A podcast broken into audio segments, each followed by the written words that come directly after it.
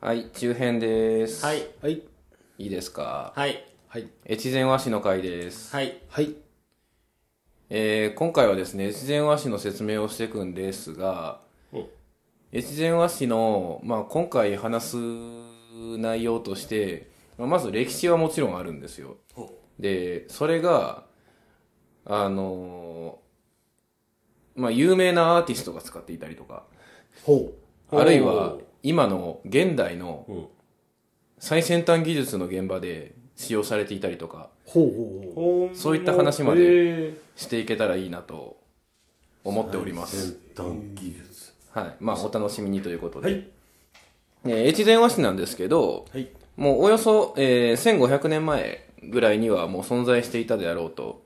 考えられています。あの、これに関しては後で説明します。で、まあ、数字として基本情報からいきます。出荷額は2009年の時点で手すき和紙として4億5千、4億9千万円。ほう。 4億9千万4億円。 9000万円。すごいですね。えー手すき和紙として、えー全国1位のシェア22.2%。ほです。えー1976年、昭和51年に伝統的工芸品に指定されました。おで、1968年、昭和43年に、え8代目岩野一兵衛、職人さんですね、はいが、えー国指定の重要無形文化財、う。ほまあ、人間国宝ですよね、。あ、なるほどね。はい。に指定されまして、で、その後2000年、平成12年に9代目の岩野一兵衛が、えー重要文化財、えー国指定の、えー重要無形文化財に指定されてます。う。ほほまあ、こういった、あの、すごい職人さんがいるようなう。うん。産業になります。はい。誇っていいと思います。はい。う。ですね。ですね。はい大きくだけでも、まあ、すごいなってなりますね。うん普通に。すごいなでしょうん。で、いつからあるかっていう話からやっていくんですけど、あの、和紙の起源自体は、えー分かっておりません。お和紙全体のね。なんですけど、福井県においては、あの、携帯天皇の時代、はい。えー越前に携帯天皇がいた頃、まあ、大体507年うん以前うん。に、えー岡本川の上流に川上御前という美しい姫が現れて、えーこの地は清らかな水に恵まれているから紙すきをして生計を立てよと村人に紙すきを教えたという伝承が残っています。ほう。携帯天皇の時からあるんですかほう。ほう。確か、あの、歴史編で割と一番最初に出てきたノリだった気がするんですけど。そうです。そうだね。えー場所としては今の越前市旧今立町のあたりになるんですかね。はいはいはいで、まあこれ伝承なんですけど、はい。えー奈良の、えー、正倉院にえー所蔵されている古文書には、えー日本に紙が伝わったとされる4世紀から5世紀頃にはすでに越前和紙は好かれていたとの記述があります。うん。え、うんうん。です。ほう。ほなんで、まあ、携帯天皇のこの507年ぐらいやとこれ6世紀になるので、もう4世紀5世う。う紀ん。の頃には好かれていたっていう話ですね。うん。へえ。へー。めちゃめちゃ古いでしょ古い。もう古すぎて、スケール、もはや越前なんかそれはって聞きたくなるぐらいの古さですけど。まあ、越前っていう名前じゃないよね、この頃まだ。うん。そうやね。まあ、場所としては越前ですよね。で、えー戦国時代、江戸時代におきましては、えー奈良時代の越前和紙は、あ、ごめんなさい、なんかおかしなこと言った。 えっと、奈良時代の越前和紙なんですけど、うんはい。えー仏教の布教のための、えー写経用紙おお。おが、えー好かれていて、で、まあ、公家とか武士が、えー紙を大量に消費うんうん。してて、で、まあ、これで越前法書士っていうのが、あの、よく使われるようになりましたと。で、えーさっきの戦国から江戸にかけては、うん越前の、えー和紙は、もう最高品質の和紙の産地として、もう幕府とか、あの、藩から手厚い保護を受けまして、お技術力や生産性を発展させていったという流れがあります。はあ。で、えっ、と、当時で言うと、この宝書市っていうのは、あの、丹後、加賀、阿波とか他の産地でも作られてはいたんですけど、越前のものはもう本場のものっていう風に評価されてて、おおー他のやつとはもう別格ほの扱いを受けてました。う。ほう。なるほ一つ疑問が生まれたんですけど、はいはい。そんだけ昔からそれだけ認められてる紙を作られてきたんですよねはい。で手厚く守られてきたんですよねなぜ金欠になったんでしょうかあ、その話はね、こっからなんですよ。 まあ、いろいろあるんですよ。えー、っとですね。えー明治に入ってからなんですけど、はいまあ、この時代だと、だから前やったゆりきみまさの時代ですね。そうですね、ということはまあその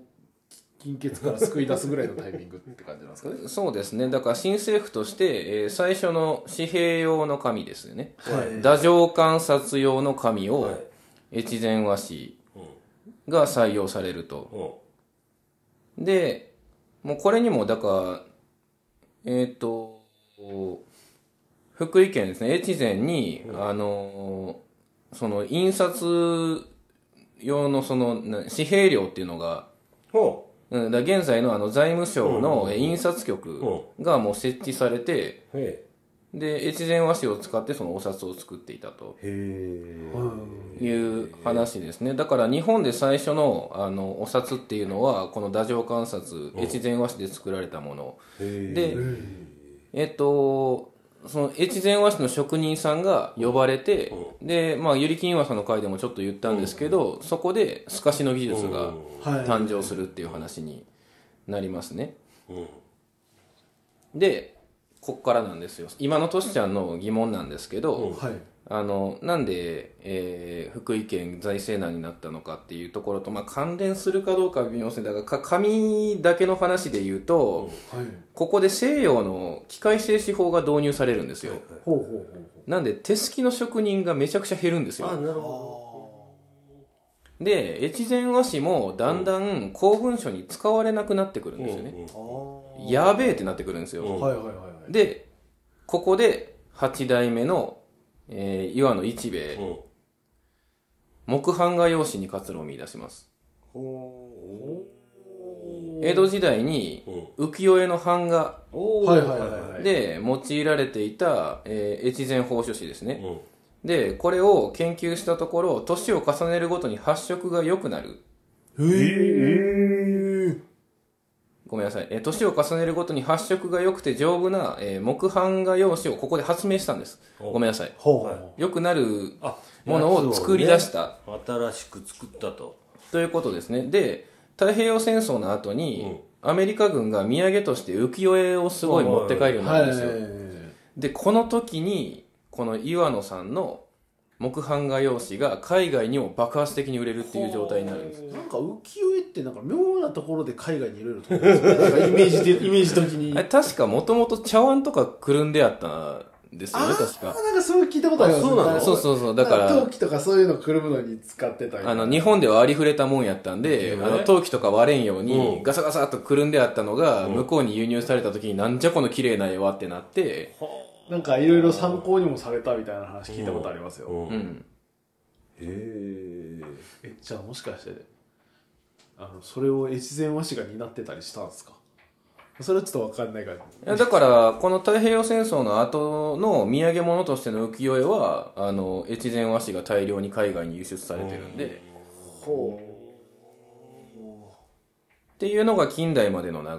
れですね、越前和紙の。で、現在うん。で言いますと、えーさっきの最先端技術ははでい使われてますっていう部分ですね。これが何かっていうと、宇宙滞在用被服。い。なんですって 宇宙にいる間の服です。ほえ宇宙にいる間の服は宇宙服じゃないんですかだから、宇宙服ずっと着てるんじゃなくて、あの、ほら、ステーションの中とかやとはいはいは、い普通に作業着とか。あはいはいはいはいはいで、この越前和紙の、あ越前和紙って消臭抗菌効果が優れてるんですよ。あ、えそうなんだ。ーへで、宇宙滞在用の服に、の素材として使われてるんです。え。えーもはや地球じゃねえじゃんないです僕はもう宇宙まで行きま したよ。ねもはやもうスケールが大きすぎてへえそうなんだはい。へへえへええ。 A しか出てこないえあとは、あの、音響メーカーのスピーカーの部品とかに使われてたりとか、そうなんだうんうん。まあカバー外したらそういうのあったりしますかねはうんなんとなくイメージできそうだね頑丈な紙だからねそうですねうまだまだなんか宇宙の服って言われるよりまだイメーんジまがあイメージはい。で、あとはですね、あの、この岩野一兵衛さんという方が作る紙っていうのが、あの、すごくこう緻密で均一な厚みへえで耐久性と保湿性に優れることから、ルーブル美術館がおお使ってます。なえななな何に何何したのルーブルさんなんか定期的に仕入れてるみたいですよ。へえええあのあれですよねあのルーブルですよねあのルーブル、えーモナ・リザのムーブルルーブル美術館さんですよねうん、ルーブル美術館に和紙を収めてるってなってますね。へえへえ何すんやろ包むんすかねええでもいやいやいやいや、多分書いてるんでしょあ書くの絵画。書くんすねあの、っていうのは、もう一つ、えさっき有名なアーティストが使ってるっていう話をしたんですけど、えーその話っていうのが、え9代目、えーの、えー岩野一兵衛の、えーお父さんですね。だから 8, 代目の、ややこしいな、これ。 なんでこんな書き方したんやろ えーっと、8代目、あ、そう、8代目、9代目か。で、江戸時代の、えー浮世絵版画、うんまあ、さっきの話ですね。うんはいで、えっと、日本人画家の、うんえー、なんて読むんやろ、つ藤田嗣治さんっていうんかな。うんこの人がパリに留学してた時に、うんえー世界的に有名な画家のもとを訪れます。うんほで、そこでこの藤田さんって人がその人にどこの紙使ってるんですかって聞いたんですよ。うんうはいはいたら、笑うだけで教えてくれなかったらしいです。うんで、それからしばらく経って、うんこの藤田さんって人が、あの、妹から、妹じゃない、これいとこですね、うんから、この越前報酬紙が送られてくるんですね。うんで、ピカソの使ってた紙と、同じじゃんってなって、ピカソピカソで、だからピカソが使ってる紙も、この越前和紙じゃなか、ないんかなっていう話になってへ。えまあまあまあそこはまああくまで推測でっていうところまあ触ってみて感触似てるよねっていう感じだったってことですねそうですね。使ってたものと同じだったっていう。だったって書いてありますね、あ らじゃあじゃあそうなんだじゃあそうなんじゃん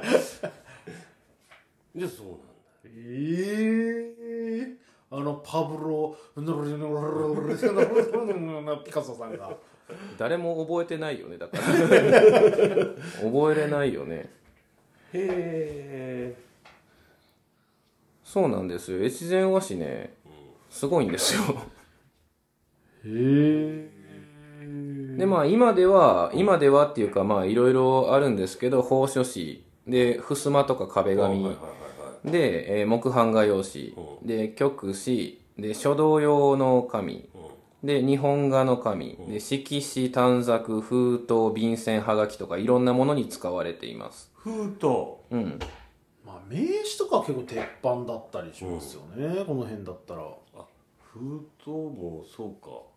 封筒集めてる人とかもいるぐらいだからおううんそれこそねなんかこの辺で会社を起こしてる社長さんを名刺で、うんあのわ s 和紙使ってってやる方は、またうん、何個か受け取ったことありますね、まあちょっとまとめるときに僕があの慌ててやったもんで順番が入れ違ってたりして今おかしなことがいろいろ起きましたけどまあ大体説明こんな感じです。ピカソねへえまあだからピカソも使ってる、ん宇宙行ってる、日本のお札は最初これうん真面目になんで金欠なったのかわからんぐらいな感じにだからちょうど西洋の技術入ってきてその機械で作れるようになっちゃったから一時っていう話ですよ ねいやそれこそお札に使われてたんだったら造幣局の人ともきっと仲良くななってるじゃないですか、うんちょっとねねえちょちょちょねえあの造幣局には職人さんが行ってるので 別にあの紙すき職人が札すってたわけじゃないんでまあうんでもでもなんかつながりはあるじゃないですかねねえあのそうわ悪いことすってる 横流しみたいなまあだからあとはそうですねその今立町だけですからねあの福井全体ではないのでああそうかの福井全体の財政がその今立だけのものでって、それ以上増やそうにもねその技術はいるし、うんあの手間もかかるんで、なかなかっていうところもあったと思うんですけどまあほらあの歴史編でやった通り福井県って全体的には肥沃な大地なんですよ、うんうんあのめちゃくちゃ生産性米の生産性高いんですけど、まあ、この今立っていう場所に限っては要はあの谷やったんですよね、うんうんうんだから水はあるけうどん米は作れないうんはいはいっていう状態でこの川上御前の伝承が本当かどうかはわからないんですが少なくとも米作れんのやったらうんうん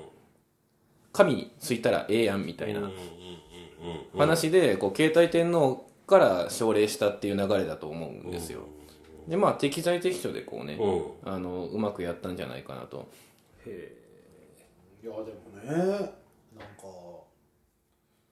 もうちょっと越前橋押してもいいよなって思いますけどねこ んだけなんかすごかったらねいやまあこれ例えに出すとあんまりいいんか悪いんか、まあ、どっちにしろあんまりイメージ良くないんかもしれないんですけど、まあ私の地元明石はですね、うんまあ、いろんな町の名前があるんですけどまあよく分かりやすいのが塩泉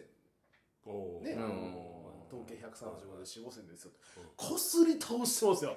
私もう死後線のマシンっていうのをもうマジでもうもうすり減って残ってないんちゃうかぐらいこすり倒してますよまあ今はちょっと別のイメージとか定着してたりしますけど、まあ、そのそれこそ自分が小学生とか中学生ぐらいの時って言ったらもう何かにつけて死後線死後線もうなんやドロンドンから130度離れただけの話じゃねえかって話なんですけど何もそこまでこすり倒すねんちゅうぐらいこすってますけど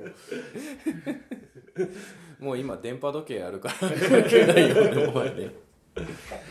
ていうぐらいこすってるのを見てるんで、うん逆にむむしろそれこそもうねもうまだこするどころかもう触りすらまだ知らなかったぐらいの話がいろいろ出てくるんで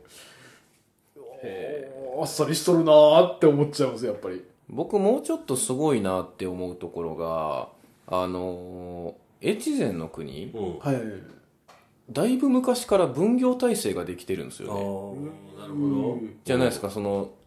和紙職人とか、はい漆職人とか、あそうですねそれぞれの分野があって、はいえーだからほらえーっと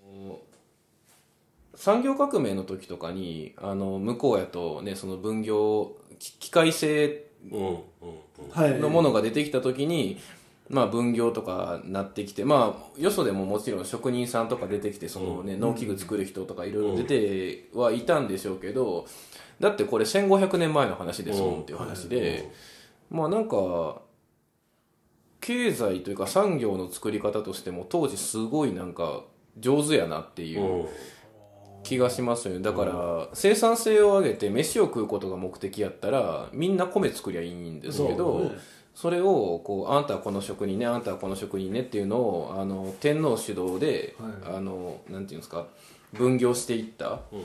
ていうところの、まあ、経済モデルみたいなものがそもそも越前にあるような気がしてて。はいまあそんな話は後編でできたらいいかなはいとまあね思いますんで、はい中編以上でございます。はいはい